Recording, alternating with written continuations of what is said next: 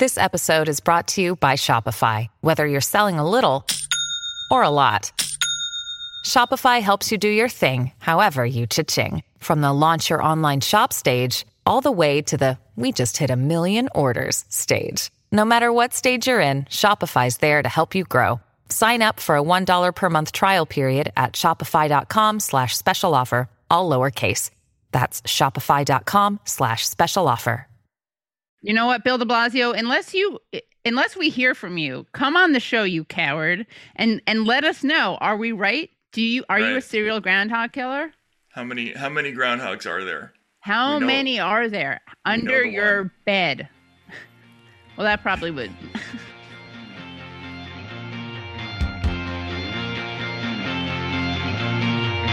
Hello and welcome to Useful Idiots. I'm one of your hosts, Katie Halper, And I'm Matt Taibbi. also a host. Right, the other one. Yeah. Yeah. We have a lot uh, that we're going to be doing this week. We have a great show. We have Dr. Cornel West, who's amazing, Yeah. right? Great guy. And Great guest. Great person. Return. He was one of our better interviews, I think, in the last year or so, and uh, so it's going to be going to be a really interesting conversation. He's been in the middle of a lot of a lot of interesting stuff lately, so we're going to ask him all. And uh, we got to get a lot of a lot of news to get to. Should we just get to it? Yeah, let's just get to it. Yeah. All right, so four, four food groups. Democrats suck, Republicans suck. Isn't that weird? Isn't that terrible? So Democrats suck. I was really torn between a couple of things. On the one hand, the news that the Biden administration is trying is hoping to allocate 80 billion more dollars to the IRS uh, in order to uh, significantly jack up the number of audits. Deeply annoying for a number of reasons. The, the IRS's budget is, well, I think, only about 12 billion dollars a year. So they, what they're really trying to do is compensate for the fact that they don't collect tax at all on companies like Bank of America or Facebook or or Google, not to any significant degree. They're going to make up for that by adding staff to do audits on people, basically, which is annoying. But we have to see how that plays out. I don't know. That that that felt they haven't done it yet, so we have. I think we have to wait till that moment. On the other hand, this other thing I think is kind of more down up our alley. They're replicating the Bernie Bro with the Yang Gang. It's become a significant feature of coverage of Yang.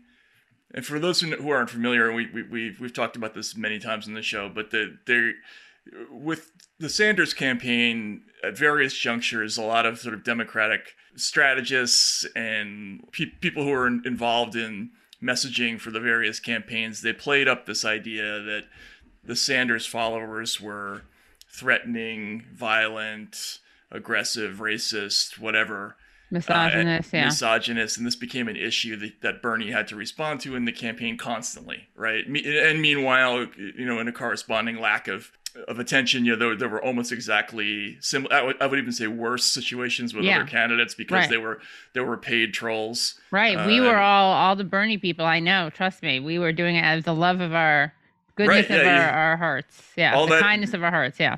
All that racist and xenophobic Yeah, abuse that you exactly. were piling on people, Yeah. you did that for free. Yeah. right? Yeah. Yeah. But there were there were paid trolls for other candidates. Other we, we yeah. And and the K right Hive, now. which will you know right. we spoke about. So now they're now they're doing this again with Yang, and it's it's coming from a couple of places. It's coming from uh, some of his other uh, opponents, Democratic opponents. For mayor. But then it, yeah, and then it's all for mayor of New York City.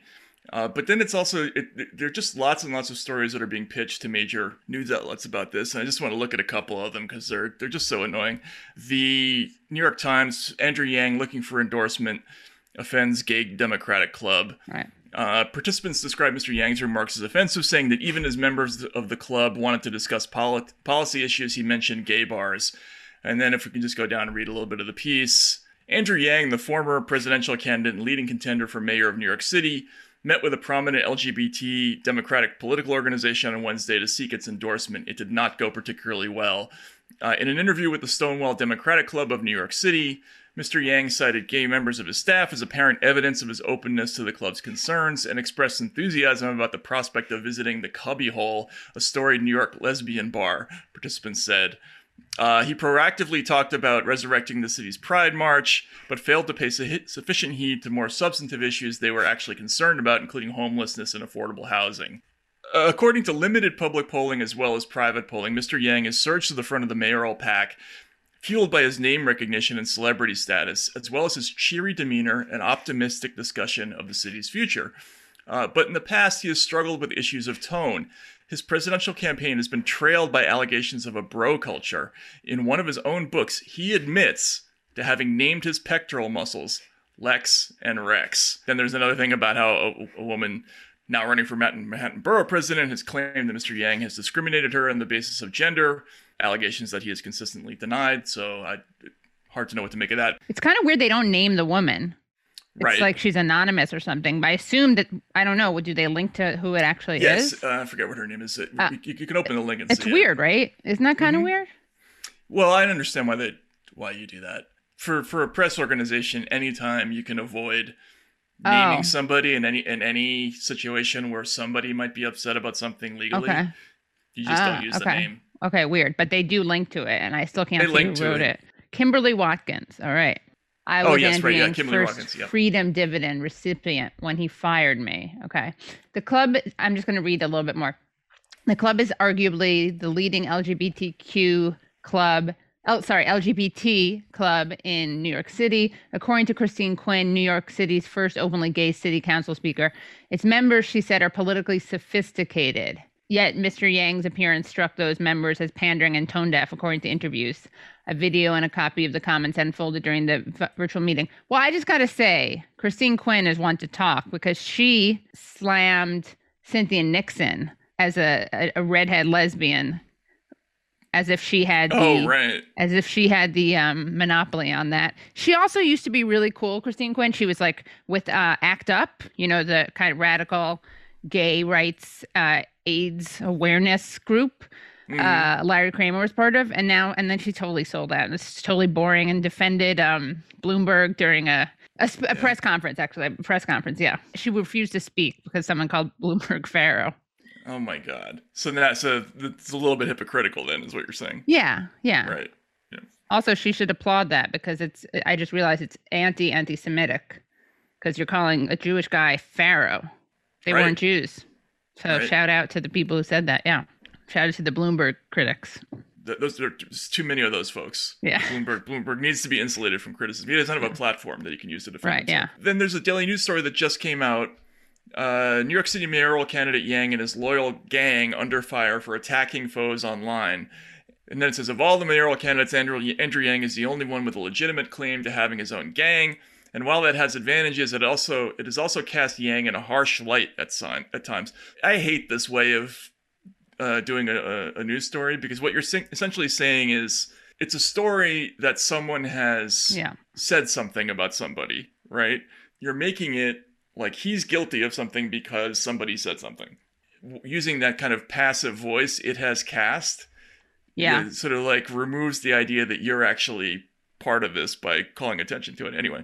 Right. Uh, yeah. It, it's- has cast. Yeah. yeah, you know, it's like raised allegations Right. or you know, you know, uh, highlights concerns like that that kinds of thing. It's it's it's a totally fictional way of just sort of creating a news story out of nothing. Yeah. Uh, and it all fits. Then all you do is it just fits into that narrative. Like once Mhm. you establish it, every other every story and and isolated event is then plugged into this trend and larger narrative. Yeah. Which you created, or Right. or which somebody like you Yeah. created, right? Not me. Not like me. Yeah. Right. Yeah. Although exactly. the Yang Gang, we did get him on the show. In fact, Yang Gang, where are you? We pressured you. Well, I did. I tweeted at the Yang Gang and I said if Andrew Yang didn't come on the show, they were a bunch of powerless something. Did you use a slur? I didn't use a slur, although I should have, because apparently that's what they respond to. But we put the pressure on. I think I threatened to do something with circumcision because he's a big anti-circumcision guy. Right. Yeah. Um, which threatened to to take the rest. he's what? You thought you threatened to take the rest. I said. Oh, take the rest. Yeah. yeah. One step. Yeah, that's just that's just a a preview. time. yeah.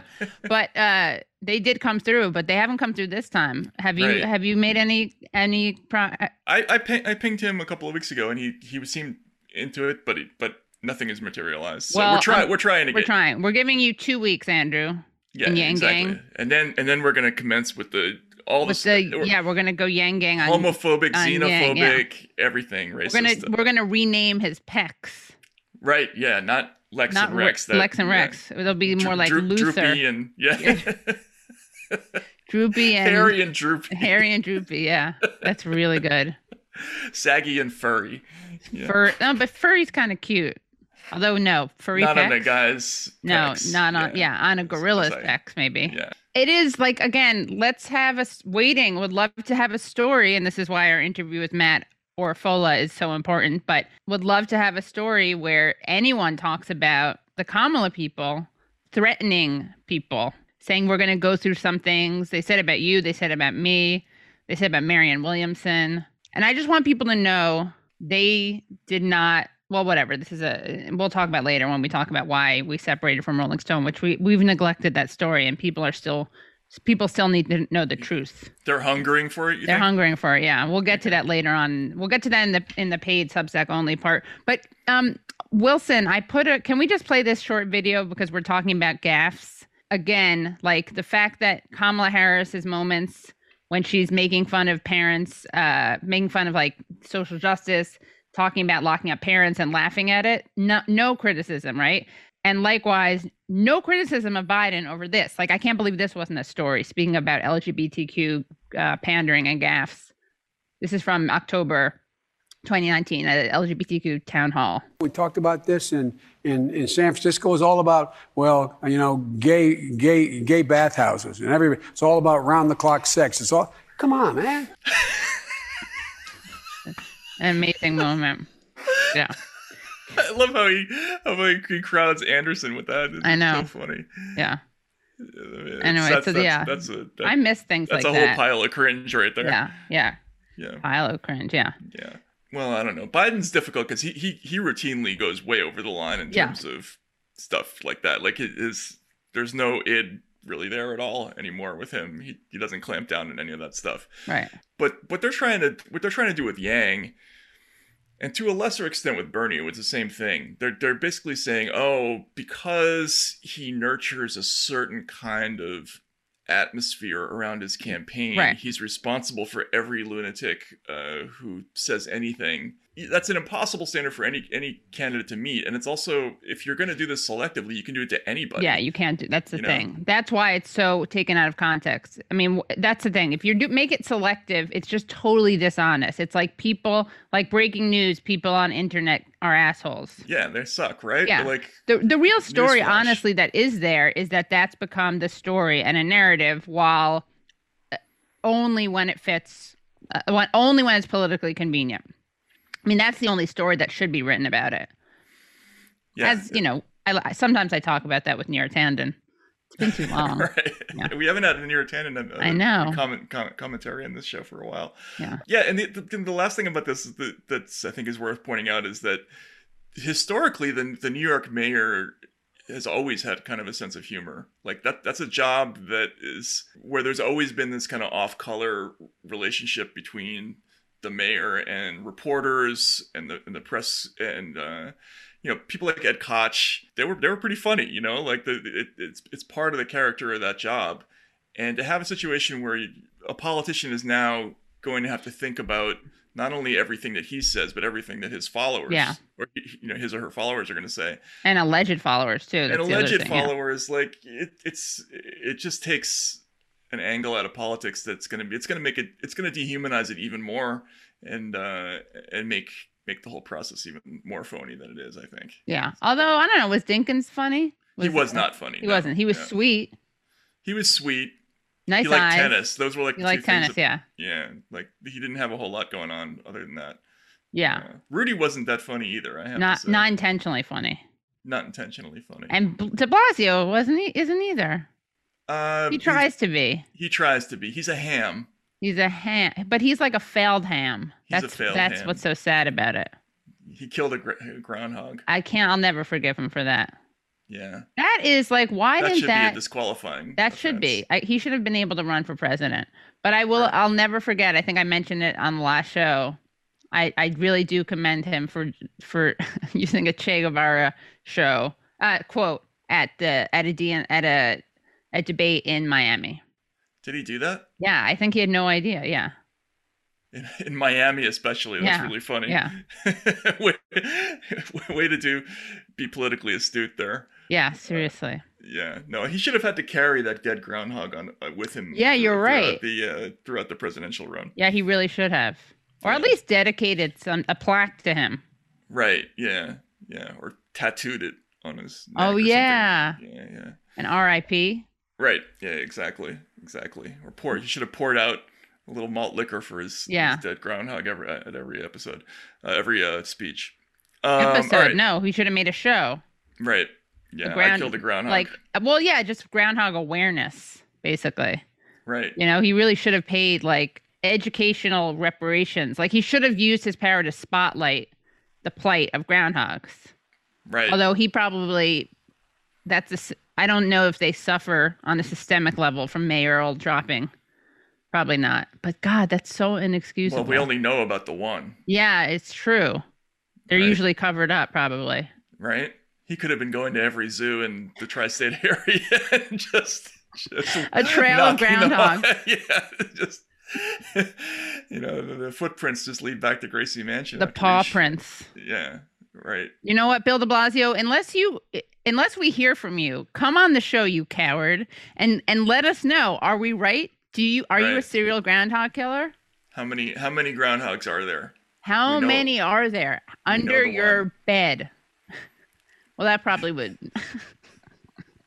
Come on, we need a reporter to pick this up and ask him. Some have said there are groundhog corpses under your bed. Right. Concerns have been raised. Yeah. Oh, poor ground dogs. Yeah. All right. Well, we'll get to that. We'll figure. We'll We'll, figure, that, yeah. figure that out. Okay. Yeah. What do we have for Republican suck? So for Republican Suck, we have a story about Mike Pence, who, by the way, is writing a book, which I'm very excited about. Um, but this is I bet it's gonna be a it's gonna be a real cracker. Yeah. Book. It will be. I bet it'll be really funny unintentionally. But um, there's a report. So, reading at Huffington Post, it turns out that uh, Mike Pence's COVID rule busting Vail vacation cost public $757,000 in security costs alone. Pence hit the slopes at his own. As his own task force urged strict precautions amid historic highs in coronavirus cases, and the CDC told people to stay home we now this was obvi- i guess this was last year that he went to to Vail for skiing but uh, according to a report from uh, that very good organization citizen watchdog organization citizens for responsibility and ethics in washington. Crew. crew yeah. We now know he showed up with uh, at least 48 agents and they stayed at different hotels in the area rented 77 cars. Uh, charges included more than 20 $270,000 at the Marriott Vail Mountain and more than 80000 at the Ritz-Carlton, crew reported. Is it like little mini whiskey bottles or? Yeah, or- I don't or know. is he watching porn at night? What's going on? I don't know. Christian porn? That's a Yeah. great genre, by the way. Yeah, I imagine it would. Yeah. So it's it's that it's the fact that there was COVID that they didn't take precautions, and of course we know that hundreds of Secret Service officers were either infected with COVID or had to quarantine after potential exposure last year as Donald Trump continued to travel and hold campaign events during the pandemic. I still can't believe, by the way, that he got COVID and then he took a tour in his presidential car with Secret Service agents Hmm. the Hale supporters outside Walter Reed Hospital. I don't know why. Why? Yeah, 700, 757,000. Yeah, again, I mean, I would love, I would love to know what what they spent it on. I, I- should I should say that I'm in general not a fan of these stories Yeah. because they they it's it's a it's a cliche. Everybody does this, right? So every politician gets an office, and then what always what inevitably happens is that somebody looks up the the filings for how much Yeah, so and so spent on whatever. It could be anything. It could be like how much they spent on uh, a dress for the inauguration. Yeah. It could be like and and uh, it's imp- it's impossible. It's almost impossible for politicians to come out not looking bad after these. Uh, and and I think I remember Obama. the number was something like ninety-six million dollars that he spent for vacations over eight years, which sounded like a big number, but I don't, I don't think really was when you took everything into consideration.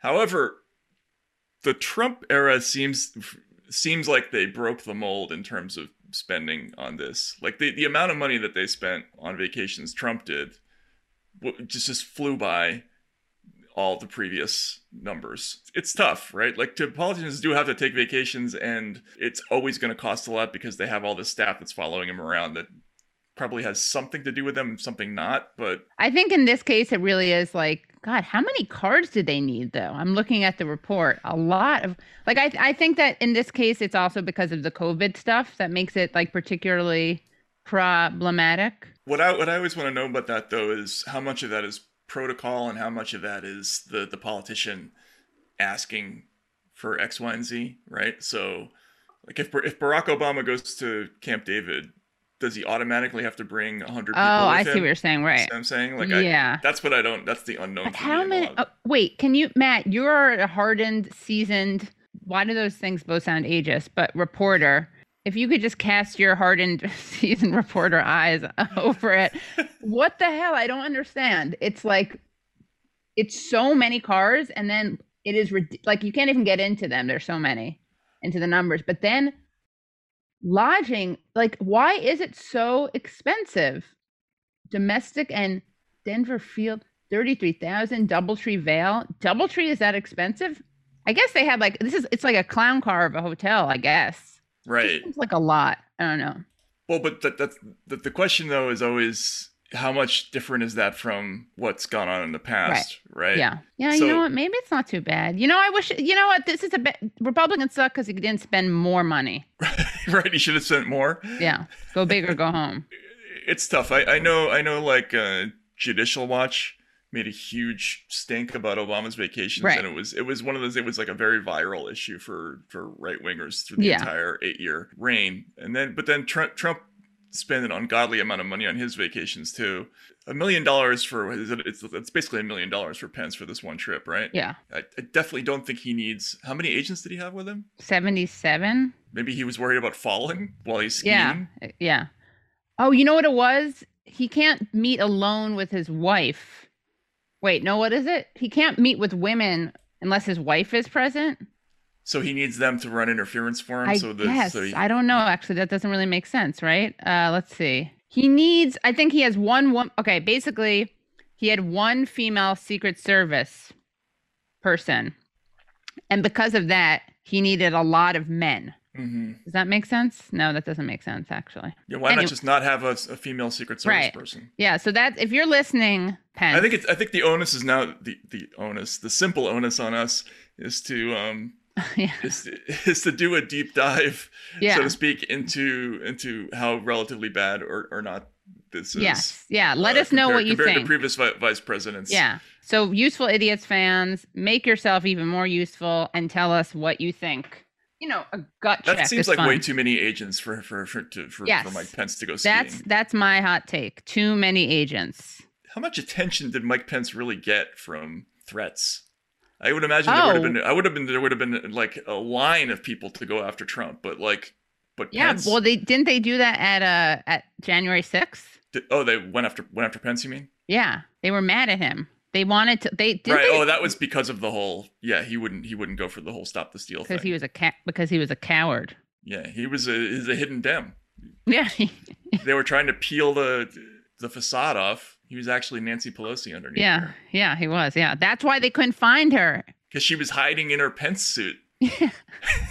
In fact, have we ever, okay, I was going to say, have we ever seen them in the same place at the same time? Yes, during every State of the Union, but it could be trick photography. You can edit that in really double. easily. Yes. Is Mike w- Pence Nancy, Nancy Pelosi. Well, I think Mike Pence, okay, the, act, the truth is, I mean, we're being ridiculous and over the top, but what really is the reality is Are that we well, hold hold on. Mm-hmm. Mike Pence is Nancy Pelosi in a Mike Pence suit. But what people don't know, and this is the part it's going to be hard for people to believe, but it's true and documented by by many, including us on this show, is that the Nan- that who we thought was Nancy Pelosi was actually someone in a Nancy Pelosi suit, and that someone was Matt. I'll let you deliver the news. Fidel Castro. That that would be a pretty funny trick, Castro, to pull it. To I mean, it's coinc- isn't it interesting that he died apparently, allegedly. The guy lived. Why then? I mean, he was living for so long, for so long. It doesn't make sense that he died at all. Right. This was just his latest role. He, you know, it was all those years he spent in Juilliard training, Yeah. training for the role of a lifetime, which was his fake death, and then I mean, re- look, I'm reincarnation actually- as Nancy As Pelosi. Nancy Pelosi. I'm actually really. I stand by what I'm saying. The guy survived how many attacks, attempts at his life. I just don't buy it. It's just too You coincidental. don't buy that he died? Yeah, I think he's Pel- I think he's in a Pelosi suit. There's also the possibility I never bought that Andy Kaufman really died. So maybe Andy Kaufman was Yeah, was Castro and Oh, Castro yeah. was, was Nancy Pelosi yeah, and Mike Right. Pence, obviously. and Mike Pence. Yeah, was It's like a Matryoshka is- doll. It's Yeah. Mike Pence is actually Nancy Pelosi, is Fidel Castro, is Andy is Kaufman. Andy Kaufman. Yeah, And then who's in the middle? Putin? uh, There's Lee usually a Camp. fifth doll. Lee Camp. Lee Camp. That's a reference to uh, uh, we were accused of being Russian agents, and it was the order somehow was like me, Matt, Aaron Mate, Putin, Lee Camp. Like Lee Camp was actually above he Putin. was, yeah, he was above Putin. Yeah. yeah. Uh, all right, what's next? Isn't that weird? Yeah. This is a. I guess it's more of a. Isn't that terrible? But we cross these lines all the time. don't All we? the time, yeah. Yeah, this is the a human interest story that was all over the. I didn't Internet. even see it. You didn't see this? Mm. Maybe I blocked it out. Here, here's the headline. Here's from People Magazine, Matt, if you can open it up. 29 year old woman dies after a man jumps from building and lands on her one week before her birthday. 29 year old San Diego woman was killed in a freak accident after a man who fell from a nine story uh, parking deck landed on top of her, authorities said. Taylor Kale was, was uh, walking with a friend on 10th Avenue and J Street on Sunday night when the man fell from the, from the structure and onto her as she walked onto the sidewalk below. Oh my The. San Diego County Medical Medical Examiner's Office said in a press release. The man, who has not been, been identified, but is thought to have been in his 20s or 30s, has been seen, quote, hanging uh, from the outside railing of the deck before the accident. He died at a local hospital less than an hour later, and his death was, was ruled a suicide, officials said. Kale was pronounced dead at the scene, according to the medical examiner's office. And then what talks about how she was in yeah exactly right so then like in order to sell the horribleness of the story the the people writer and this then they did this like all the all the stories about this um, they just went into how unlucky anyway we'll just read uh, McFarlane told CBS uh, CW affiliate KFMB that Kale had spent the day on a second date with a man she'd met online and that they'd been to the zoo and had dinner together. Quote, I just want people to know that she's an incredible person, McFarlane said. The tragedy does not define her. Kale was the proud owner of two rescue dogs, Rue and Stella, and was exceptionally close to her father, with whom she'd spent the last year due to, due to COVID, according to the Facebook post. So, like, it's bad enough that man jumps off building, man who try, trying to kill himself jumps off building and hits somebody else and kills that person. Uh, but additionally, it was a week before her birthday, and she had two rescue dogs, and was going on a date with someone. and it was going on a date that was wor- like that was working out. that is like no, this is really sad actually. She always referred to me as her. They include in the article that the date went really well. To make Did it they worse. say that?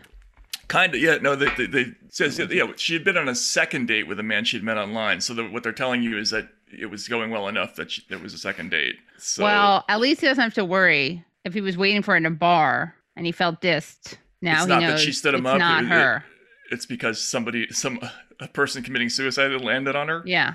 Li- likely story, right? you, get the, Terrible. you get the text afterwards. That's going to give you a lot Just of. tell me I- you don't like me. You don't have to give yeah, me. Yeah, you don't have to like. I can't believe this is. I guess it is weird. Isn't that weird? Whether the odds of a guy jumping off of a building landing on someone else. That is that is a murder. That is a su- suicide homicide. Yeah, no, I think there, there's a, I think there's a long literature of people killing themselves who kill other people in the process, like people who, or, or, they do things like they they jump in front of a train. Yeah, exactly. They basically ru- ruin the life of the person Right. who was driving the train. Oh yeah, that's know, awful. forever. Or on a bus, if you're on, if people on a bus, you get a lot of people see it. right. um, what's the proper way to what's what's the what's the least hurtful way to, to do it? I don't know, but something that involves. I mean, honestly, you have to be. I think you have to. All your family has to be dead. That's Right. the kind way to do it. Right. Be a hermit, Be a hermit, which reminds me of my which necrophilia is your right. That, that way, that way, it's okay for someone to have sex with you after you're dead. Yeah, that too. Be a hermit. Donate your body to necrophilia. Necrophile. Okay. Necrophilia. So that means you should What's leave your word? body. You should leave your body in, in, in condition to be Yeah. to be interfered with. You have to leave it. Well, yeah, you have to also leave a, a note. Send it. Send a text or email so people know before that they only have a couple hours. I don't know how long they have, honestly. Right. I I should know from cop shows how long the. I mean, I don't know what people stand. That's ridiculous. To each his own. Yeah, if Rigor- anybody out there knows the answer Yeah. to that question, how long? How long? You know, is, is it still? Is a body still viable? Yeah. After, but that also rules out other kinds of like you wouldn't want to blow yourself up with a grenade Oh right, Right. yeah. So because look, you got to leave. herm- if to all the suicidal hermits watching this out there, pe- please be responsible. What about donating your organs? Do do people commit suicide ever do that? They really should. Because that is like not that it would make it okay for you to land on people and kill them, but the other end of the extreme of suicide, you know, on one end you got murder. How about you do a life saving instead? yeah, I mean, you could go and have them removed Right before. yeah. I'm planning on committing suicide later today. Could you? uh This is gonna have to have a trigger warning. I feel like, no. or you just no. What you should do is you jump into a into a, ba- a bath of ice somehow. Right. Yeah, just just walk walk around with a with a with a you know an igloo cooler, Yeah, right? Yeah, a bunch of ice. Maybe have a friend with a pen knife. put the ice. Oh, yeah, that's true. Put the put a ba- bath. You got it. Here's what you got to do if you're gonna jump. First of all, you got to clear the way. So you got Right. it. How how can you distract people? Put your to- glasses on. Make sure you fire. can see. Right. Yeah. Wait, why do they have to make sure they? Oh, so they jump. Right, right, right. Yeah, Yeah. you don't don't make- jump you don't, on like- anyone. And Right. instead, what you want to do is right before you get a friend to help you move a bathtub into the onto the sidewalk filled with ice. So you want to jump into the bathtub Yeah. full of ice? Yeah. So the okay, that's a good idea Yeah. too. There's probably some some drugs you can take as well that would help preserve the the organs. Oh, never Right. thought of that. Look that look that up if you're Yeah. gonna do that. But seriously, it's the only way you can justify it. Anyway, whatever you're doing, don't jump off a building on top Yeah. of somebody who's just No. had a second date and is a week away from her birthday. That is really that's That so make- terrible. That, makes, should have been you your a terrible. major asshole. Yeah, it does. Yeah. That makes you a major asshole. Yeah. You're a murderer. Whenever I hear about stuff like this, I want to kill the person, but it's too late. They're Too already late. killed. They're already dead. Yeah. So there's nothing that that you're depriving us of justice too. Yeah, no, no, no vengeance. Right. Vengeance is nobody's. I will not repay. Yeah. Well, let's say saith the Lord. All right. Well, that happened. That was, I guess, weird. So I'm hoping you have more of a weird. I mean, yeah, I will have a weird one because that really was a terrible one, right? Let's so Yeah. let's flip it up. This so In- people in- think we have a moral in all, compass. in all Yeah. seriousness, just a quick, just a quick like me- media crit thing. Yeah. The re- what they do with those stories, and, and they're horrible. and We're not not making fun of Light. that yeah. woman's death in any way. Yeah. but Ignore from- what we just said. Yeah. From a media standpoint, the, re- the, the reason that they play up those like the, what they're what they're doing is they find the horrible story and then they they actually go actively hunting for the details that make Right. them more depressing to people, so that they can jack it up Right. toward the headline. Um, just you know, full disclosure. Yeah, they'll never be like the person was really annoying, had a Right. habit of like uh, sticking to her friends with the checks, like uh, after meals. You know, what else could they put in there? Right, you know, that did, did, didn't uh, Didn't ever stand was up for old people on the train. Vote, voted for Nader. Well, we like that, but Right, no, but most readers don't. Yeah, Right, yeah, exactly. Yeah. That would be an interesting genre. Like, person tra- who was tragically killed was actually not all that great. yeah. kind of an human asshole anyway. Yeah, if it had to happen to someone, which we didn't want it to, but it was a nitpicker who always talked during movies. kind I- of sounds like me actually. Do you talk during movies? Yeah, kind of. I mean, no, yes and no. Depends. You mean in public movie theaters? Yeah. No, not really. My grandmother did though. Hmm. And I, I, you ever go to the three dollar movie theater? Do you remember that the three dollar movie theater? It was two dollar in New York City. Anyway, yeah, a lot of people, a lot of interaction there. Yeah, I don't. I try not to talk, but every now and then. So I'm going to do a weird, which is a story uh, at NPR. So this is a weird, heartwarming story. Uh, Prancer, the haunted Victorian child dog from viral ad, has been adopted. Good news, Prancer has been adopted. The two-year-old, 13-pound Chihuahua mutt, not so charitably, descri- charitably described as a Chucky doll in a dog's body, was listed for adoption this month in an unusually honest ad that charmed hundreds of thousands of people on social media. Now, Prancer, the haunted Victorian child in the body of a small dog that hates men and children, has found a home with Ariel Davis, a 36 year old resident of New Haven, Connecticut. She brought Prancer home last week. According to his newly created Instagram He's got account, an Instagram account? Yeah. Okay. I read the article, I connected to it, and I was like, you know what? Why not? I'll just send Because them an she email. hates men and children, Well, I guess so. right? Yeah. I like this story so far. Go ahead. Yeah. So while while rescue dog ads can be notorious for euphemisms about problematic behaviors, Prancer's viral listing did not sugarcoat his uh, shortcomings, of which there are many. He hates men, he hates children, he hates dogs, he hates cats. He is nervous and fearful and poorly socialized. I've tried to, for the last several months to post this dog for adoption and make him sound palatable. The problem is he's just not. The ad read, There's not a very big market for neurotic, man hating, animal hating, children hating dogs that look like gremlins. that is so, you're really setting him up for failure, by the way. That is a fucked up thing to do. Also, gremlins it's are like- cute. it's, it's a boy named Sue type of mem- I thing, guess you know? so, yeah. You know, you're gonna you're gonna gonna make uh is it it's a boy dog?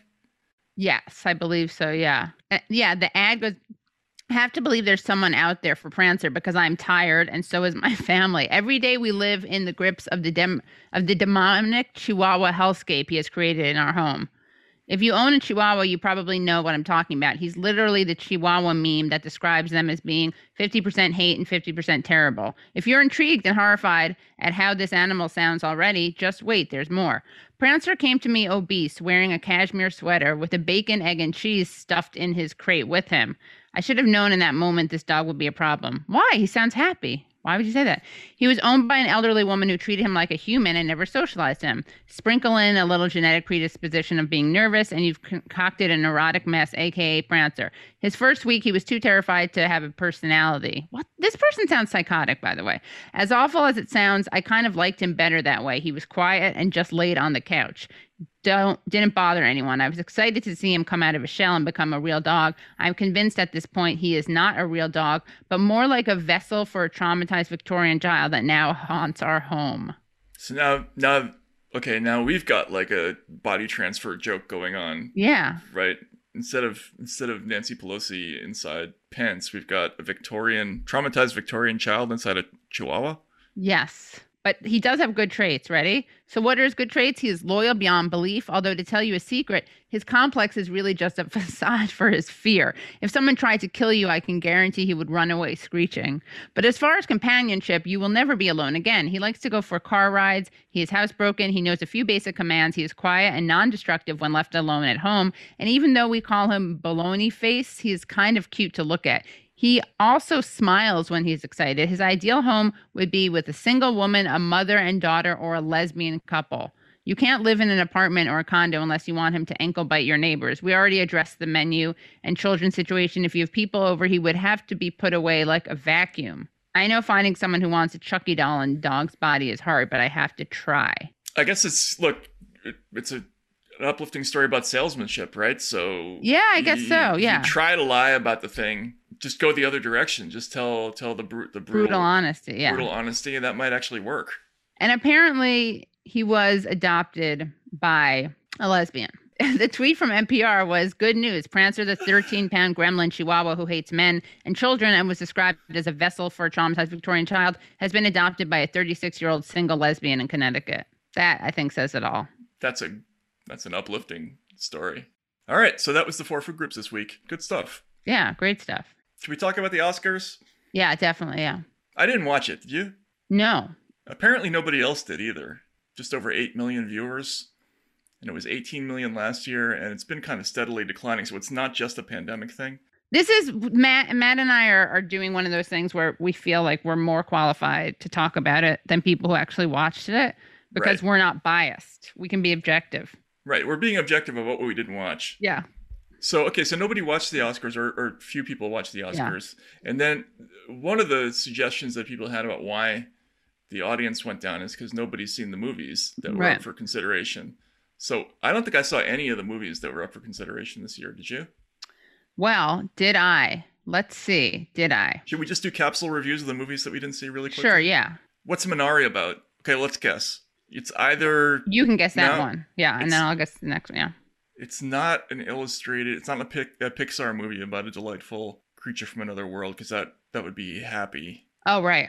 it's depressing somehow Actually, not so much. Uh, you know what Minari means? no Korean. Uh, water celery.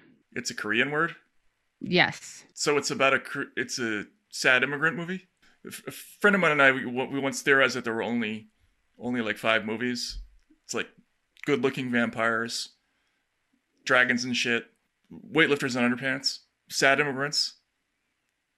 Uh, I can't remember what the fifth one is, but this is a sad immigrant movie, right?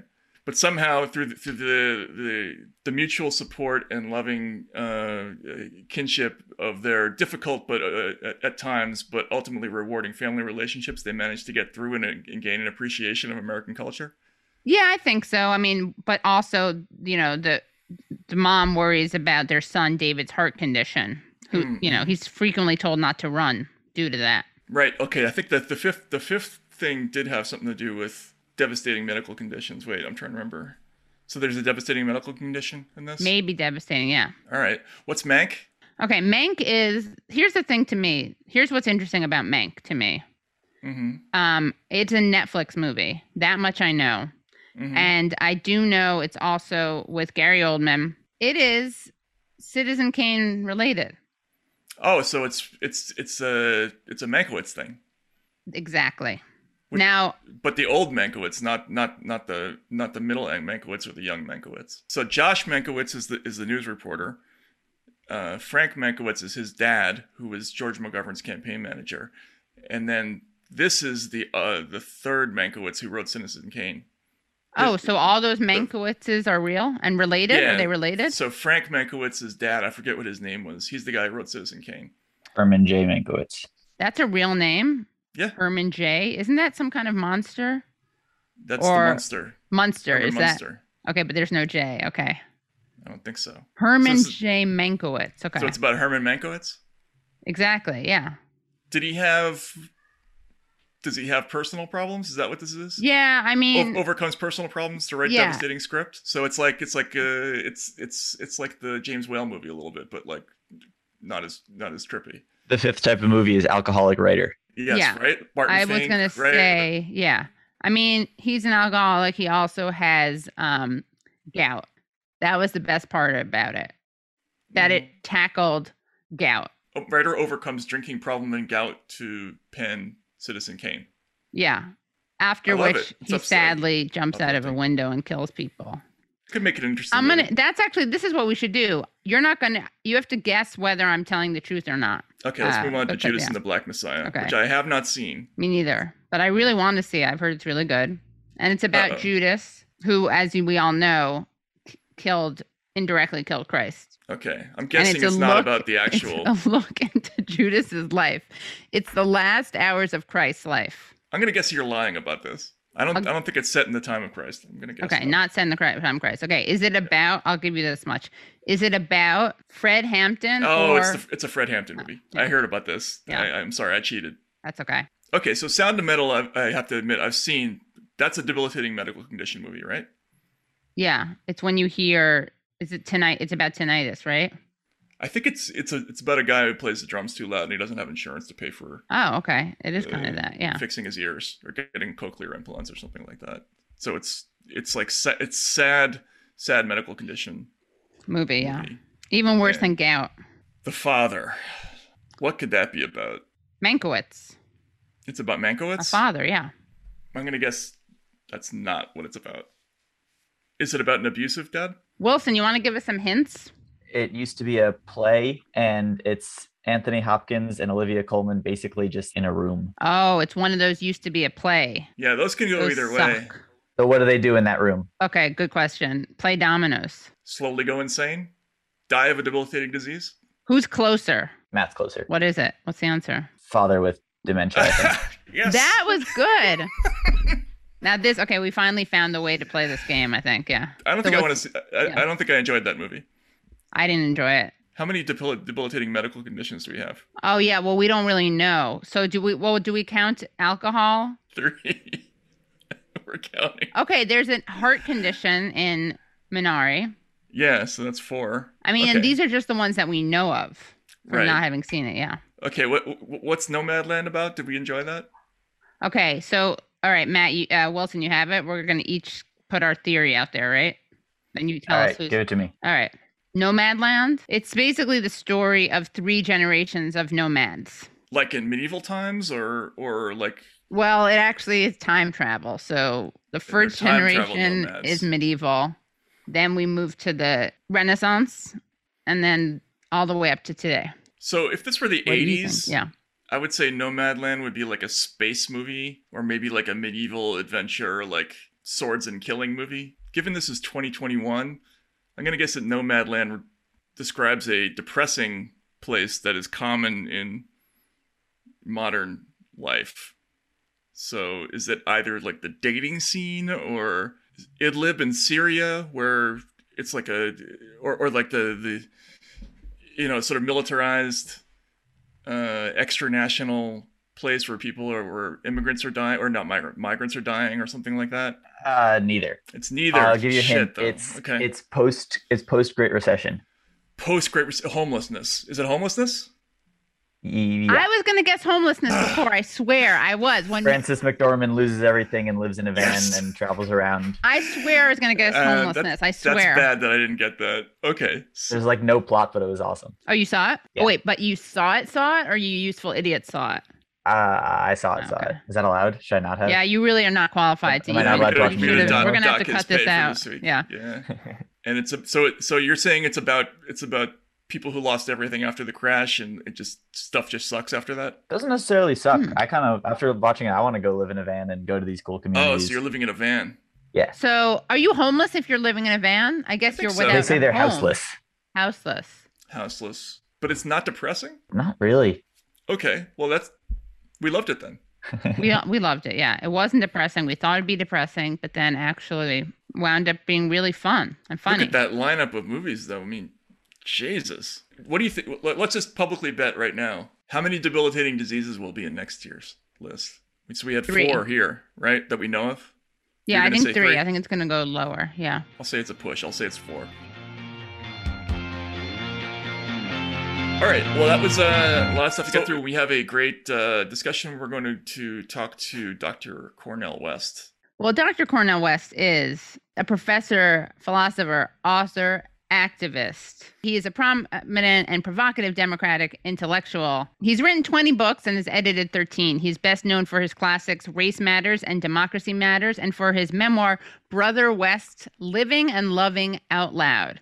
His most recent book, Black Prophetic Fire, offers an unflinching look at 19th and 20th century African American leaders and their visionary legacies. Last time around, when we interviewed him, we guessed all the people who uh, whose names he would mention during the interview. So we're going to try try to do that again. I think we got a couple last time. Yeah, we definitely did. Yeah. All right. So we're each gonna we're each gonna name four. Sure. Yeah. All right. Do you want to go first? Sure. John Coltrane, Hmm. I was gonna do that. Okay. Go ahead. Prince. So- Mm-hmm. Great one. but what if I cheat? I'm like, so tell us about Prince. Does yeah. No. No. count? We can't do that. That doesn't count. All right, fine. John Coltrane, Prince, Bernie. You're going to ask him a Bernie question. You're constitu- you're right. That constitutionally incapable of not I asking know, him I know. Bernie question. I'm gonna say he'll mention Bernie before I mention him, and Biden. Biden. Not that okay. exciting. I mean, those were kind of basic ones, but it's been a while. I'm going to go with Miles Davis, Frederick Douglass, uh, Cicero. Got to throw a German philosopher in there. That's good. Heidegger, Martin Heidegger. Sure.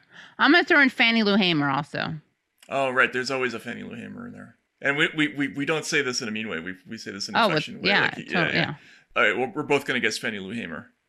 Maybe not Heidegger. Well, how about Bertolt Brecht? Not a philosopher, but a good German. Brecht. Okay. This will be really cut to us being like, so of all the German playwrights, yeah, exactly. You know, yeah. Doctor Evil. Uh, well, this would be great. Uh, let's let's talk to uh, Dr. Cornel West.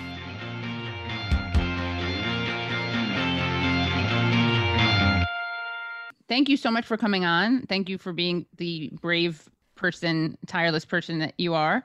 Um, wanted to start off by talking about what's happening in your life in terms of your uh, career, and you are on the move. You have stepped away from Harvard, Mazel Tov, and you are going back to Union Theological Seminary. So, can you tell people why that's happening? Well, you know, I've been blessed to be at a number of different places. I would never say that uh, my situation, plight, or predicament is in any way equivalent to others. You got so many folk catching hell, both within the academy as well as on the ground all around the world. But even as one who's been highly blessed, you can still be disrespected, still be devalued, still be dismissed. And uh, uh, once again, same thing 20 years ago, two decades later, uh, similar situation in some ways, heading back to New York City this time. Uh, uh, it's a ridiculous situation in terms of a committee recommending a, uh, a tenure process. And I was tenured at Yale 37 years ago, university professor at Harvard, which is only 21 out of 1,500, and then university professor at Princeton, 17 out of 1,300. And then the idea of just wondering whether you're worthy of tenure is such a sick joke that is not even worth uh, talking about at a certain level. You know what I mean? But it reflects, you know, a lot of the spiritual and intellectual bankruptcy of, of the Harvards and other places that are so tied into now uh, big money, so tied into reputation, so tied into um, uh, the circulation of a certain sense of spectacle rather than serious substance and serious focus on teachers and, and teaching and focus especially on students. And so uh, it is what it is. You know, you just got to keep moving. Yeah.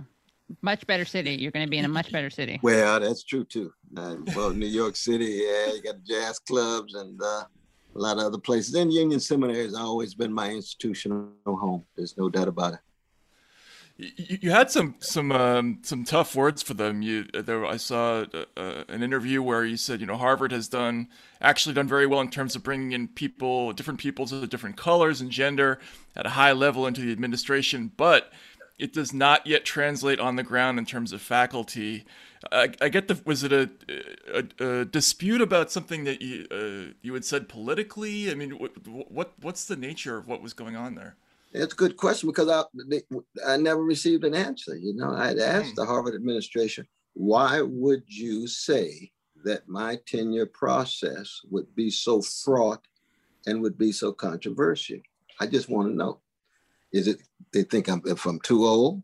Then you know that's plausible. But then I'm giving the Gifford Lecture, which is a uh, you all know it's almost like a Nobel Prize e- equivalent in philosophy with John Dewey, William James, Alfred North Whitehead, Reinhold Niebuhr, Martha Nussbaum. These are towering philosophical figures. I'll be delivering that those, those lectures in Scotland, so they still think I have something to say as an older brother. You know what I mean?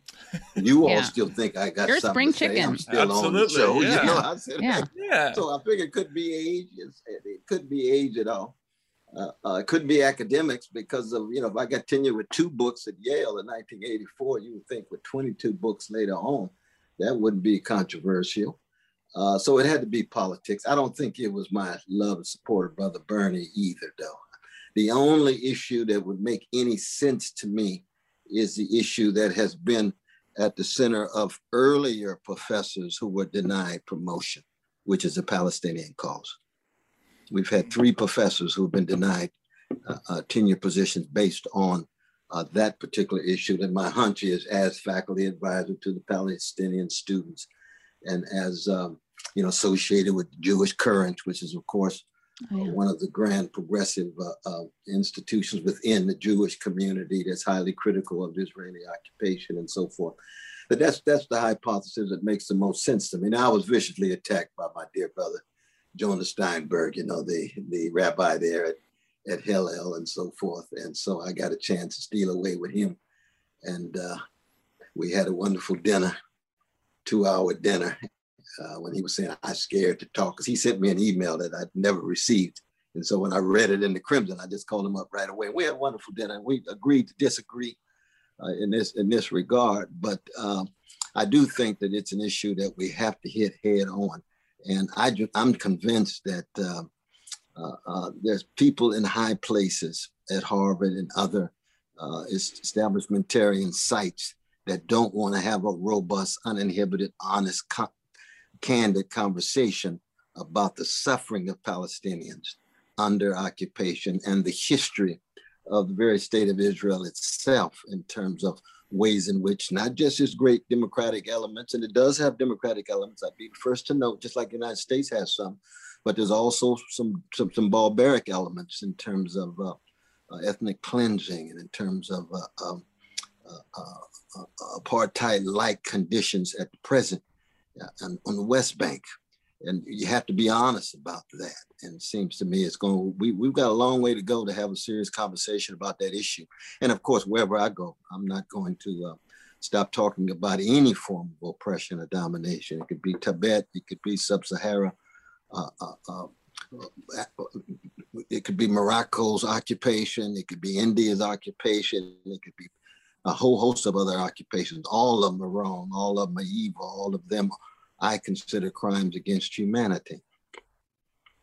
Yeah, and you you had a very strong, not surprisingly, letter of support from graduate students. A hundred signed on the letter, uh, condemning Harvard for not enthusiastically extending you tenure. Yeah. No, that's true. Uh, the support has been magnificent, and it's been across the board. It's black, white, Arab, Jewish, Catholic, Protestant, agnostics, Marxists, non-Marxists. Uh, latitudinarians. I mean, across the board, it's been a beautiful thing to witness. Uh, but the crucial thing is to view my particular case as, as, as a case on a continuum with other forms of not just degradation, not just uh, devaluation, but of domination in much thicker forms than myself. Have you heard from other professors who've who've um, who've had difficulties over that issue? I mean, obviously, it's certainly not. Uh, there have been other professors just at Harvard, as you mentioned, but. Mm. Yeah, no, and no, absolutely, absolutely. I mean, I in the past have have supported a number of uh, brothers and sisters who not only uh, were in my situation, but in much worse situations. They were actually fired. They were actually pushed out. Uh, their reputations were were, were smeared by uh, a number of, uh, of people in a very wrong and, and ugly manner. Uh, so that the it, it, it, it's a tough one. I mean, the sad thing is there's a lot of professors at Harvard and other places who agree with me privately, but won't say a mumbling word publicly.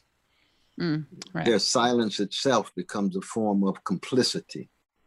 And, and this includes, you know, friends and folk who don't know me that well but it is what it is. You know, I mean, we human beings, most of us are not known for our courage. It's just not in high supply. That's true in the academy. I'm sure you all see it in journalism. We know it's true in, in, in, in churches and mosques and synagogues and temples and, and so forth. And so if you really try to be forthright, you're not going to have a lot of people standing there with you. That's just, you know, that's, just par for the course. You just keep moving. Well, certainly outspokenness is something you've never had a problem with, which is uh, one, one, of your most admirable qualities for sure. That's what's so wonderful about both of you all. You all the truth tellers. I'm telling you.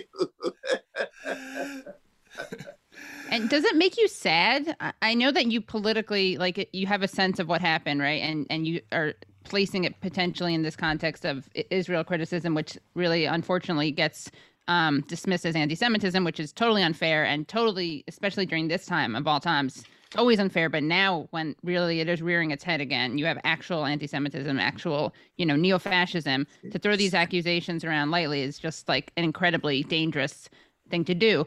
Um, but do you also take it personally? How how do you manage that? Uh, the kind of the broader political view, and also just oh, I've been not granted tenure by an institution. I mean, one is that I'll never allow anything to get in the way of my speaking and bearing witness uh, for any peoples who are victimized. So, for example, when you actually do have these ugly anti Jewish forms of hatred and prejudice and attack and even murder, then you have to be right there on the front line. You got to be right there in the vanguard. And it has nothing to do with other people think, but that's what's right. That's what's moral. You see, so they messing with the brothers and sisters in Pittsburgh. You got to hit it head on. Messing with other, you got to hit it in France. You got to hit it head on, and so forth. But when at the same time, you know, they put the charges against you because you are promoting the same principles as it relates to Palestinians, you say, wait a minute, you all, I'm just trying to be consistent. How come you are not as consistent as you ought to be? And that's where the challenge is made, and it's a uh, um, it, it, it's one that anybody. I mean, you got you know towering figures, Noam Chomsky, Stanley Aronowitz. We can go on and on and on. Who's been wrestling with this for a long time within the Jewish community? Yeah. Even Brother Bernie was was viciously attacked for that, you know, and I put pressure on Bernie because I thought he should have been even stronger in his critique of Israeli occupation and so forth. But but he certainly has been a very important progressive voice in trying to make Israel more uh, uh, fair and just as it relates to Palestinian brothers and sisters. You were obviously very close to, to Bernie Sanders, uh, and he modeled a lot of his policies after FDR. He openly did so, uh, and now obviously he's he lost the primary. Biden wins, and all we see in the news are these stories about how Biden is now the the incarnation of of FDR. As, as someone who was so close to Bernie, what what's been your reaction to that? Well, you know, in 2016, it was clear that uh, the movement around our dear brother Bernie won the ideological war because everybody had to talk about what the young brothers and sisters were talking about in Occupy. They had to talk about wealth inequality, kind of things you all have talked about all of these years, you see. They had to talk about health care for all and so forth. Jump to 2020, similarly so. Similarly so. See, I'd always viewed Biden as a milquetoast neoliberal centrist who always checked to see what which way the wind was blowing. Uh, he still got blood on his hands in terms of the four crimes against humanity, mass incarceration, invasion, and occupation of Iraq, the unleashing of Wall Street greed with the repeal of, of Glass-Steagall, and then the Israeli occupation that he's always been complicitous with. I consider those four crimes against humanity.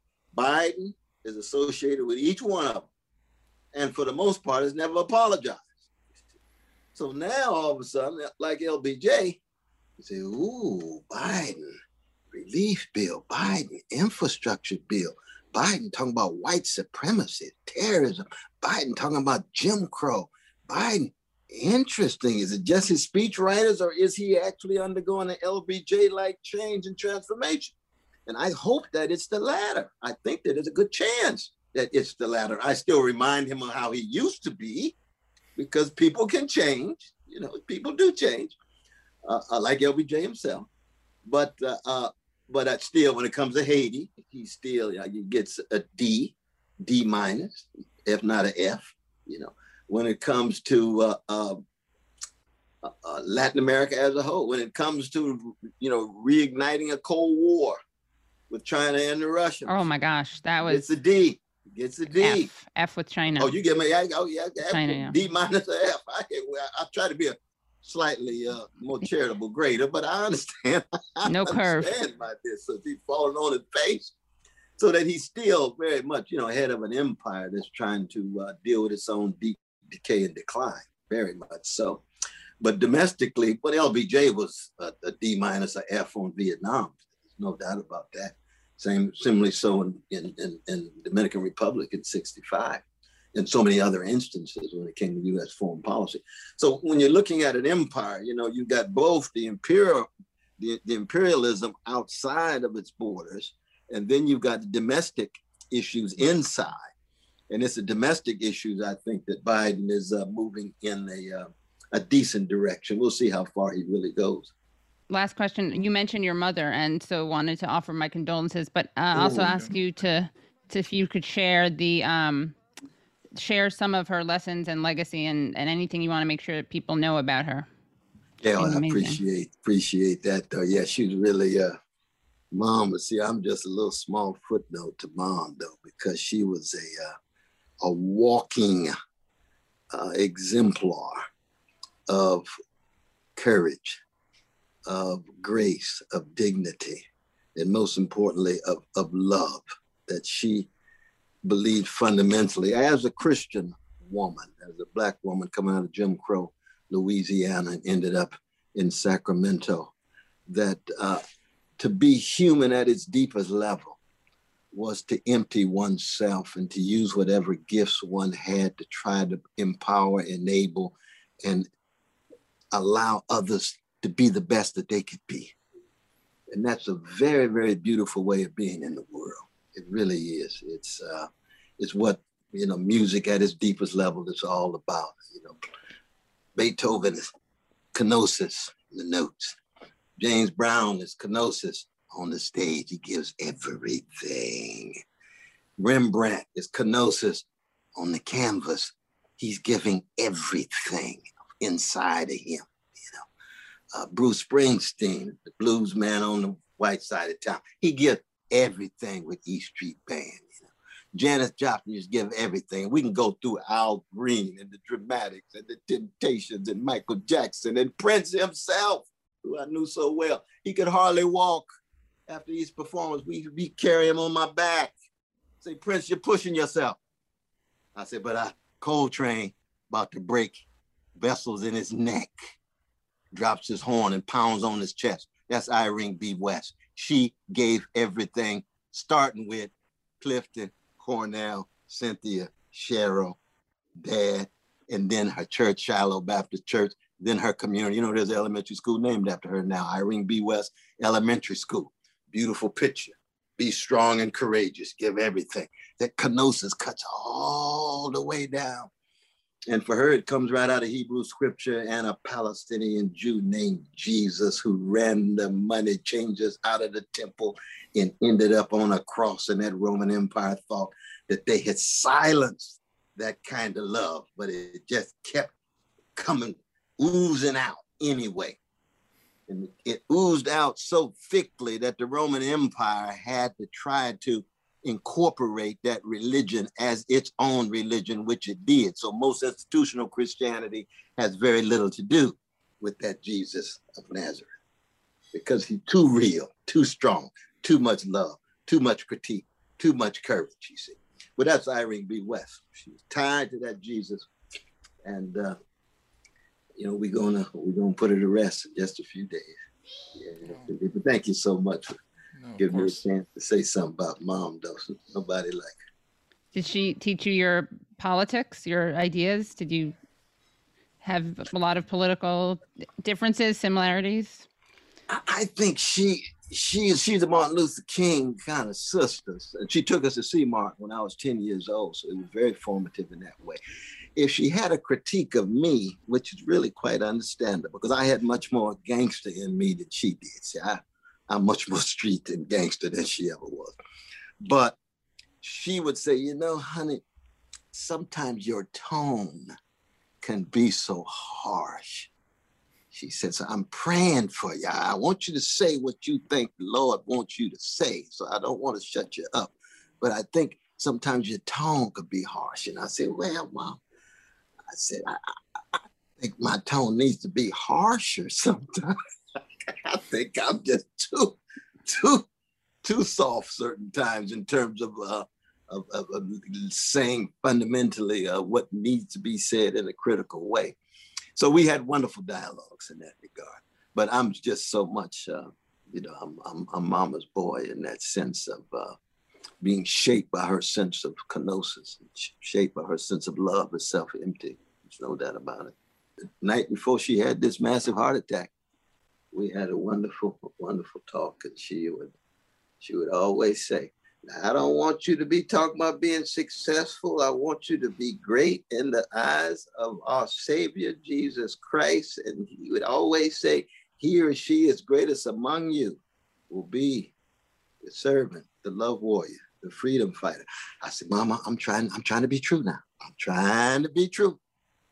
Indeed, indeed. Maybe not every day of the week, but at least three, four days of the week, I'm being true. I'm trying to hold off with my gangster proclivity. But I know you're praying for me anyway. She said, Yes, honey, that's exactly right. I love you no matter what. So in that sense, she definitely was proud. Definitely. But but her afterlife will go on uh, in, in, in, in, in various ways, including it being at work in my own life, even as I continue to fall short.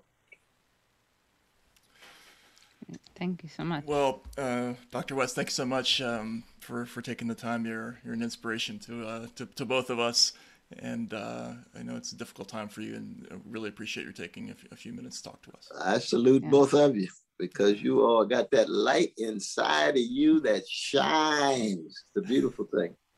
Thanks. Excellent. Wow. Thank you. Look at you. All you right. look lit up right now. So must be contagious.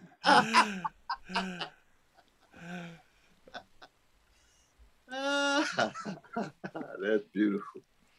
All right. Well, thanks, Doctor. Appreciate Thank it. you so much. Yeah. Thank you so much. Indeed, indeed. that happened, and um, and we interviewed Cornel West, who was great. Great, amazing, yeah. It's actually really nice of him to to take time. I mean, Yeah.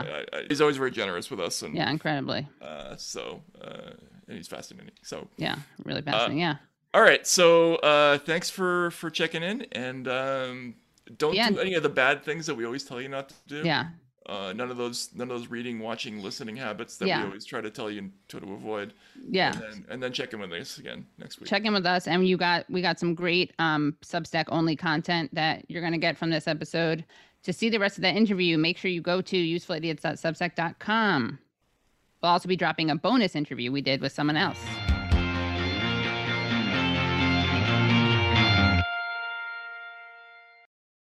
The Bigger Pockets portfolio of podcasts are worthy of your investment. We're having a real conversation as real real estate investors. New episodes available every day. It's important to buy where it makes money and not necessarily where you want to travel to. Bigger Pockets, On the Market, Rookie Real Estate, or Money Podcast. The purpose of flipping is to create more cash so then you can reinvest into other types of properties. The Bigger Pockets Podcast on YouTube or wherever you listen.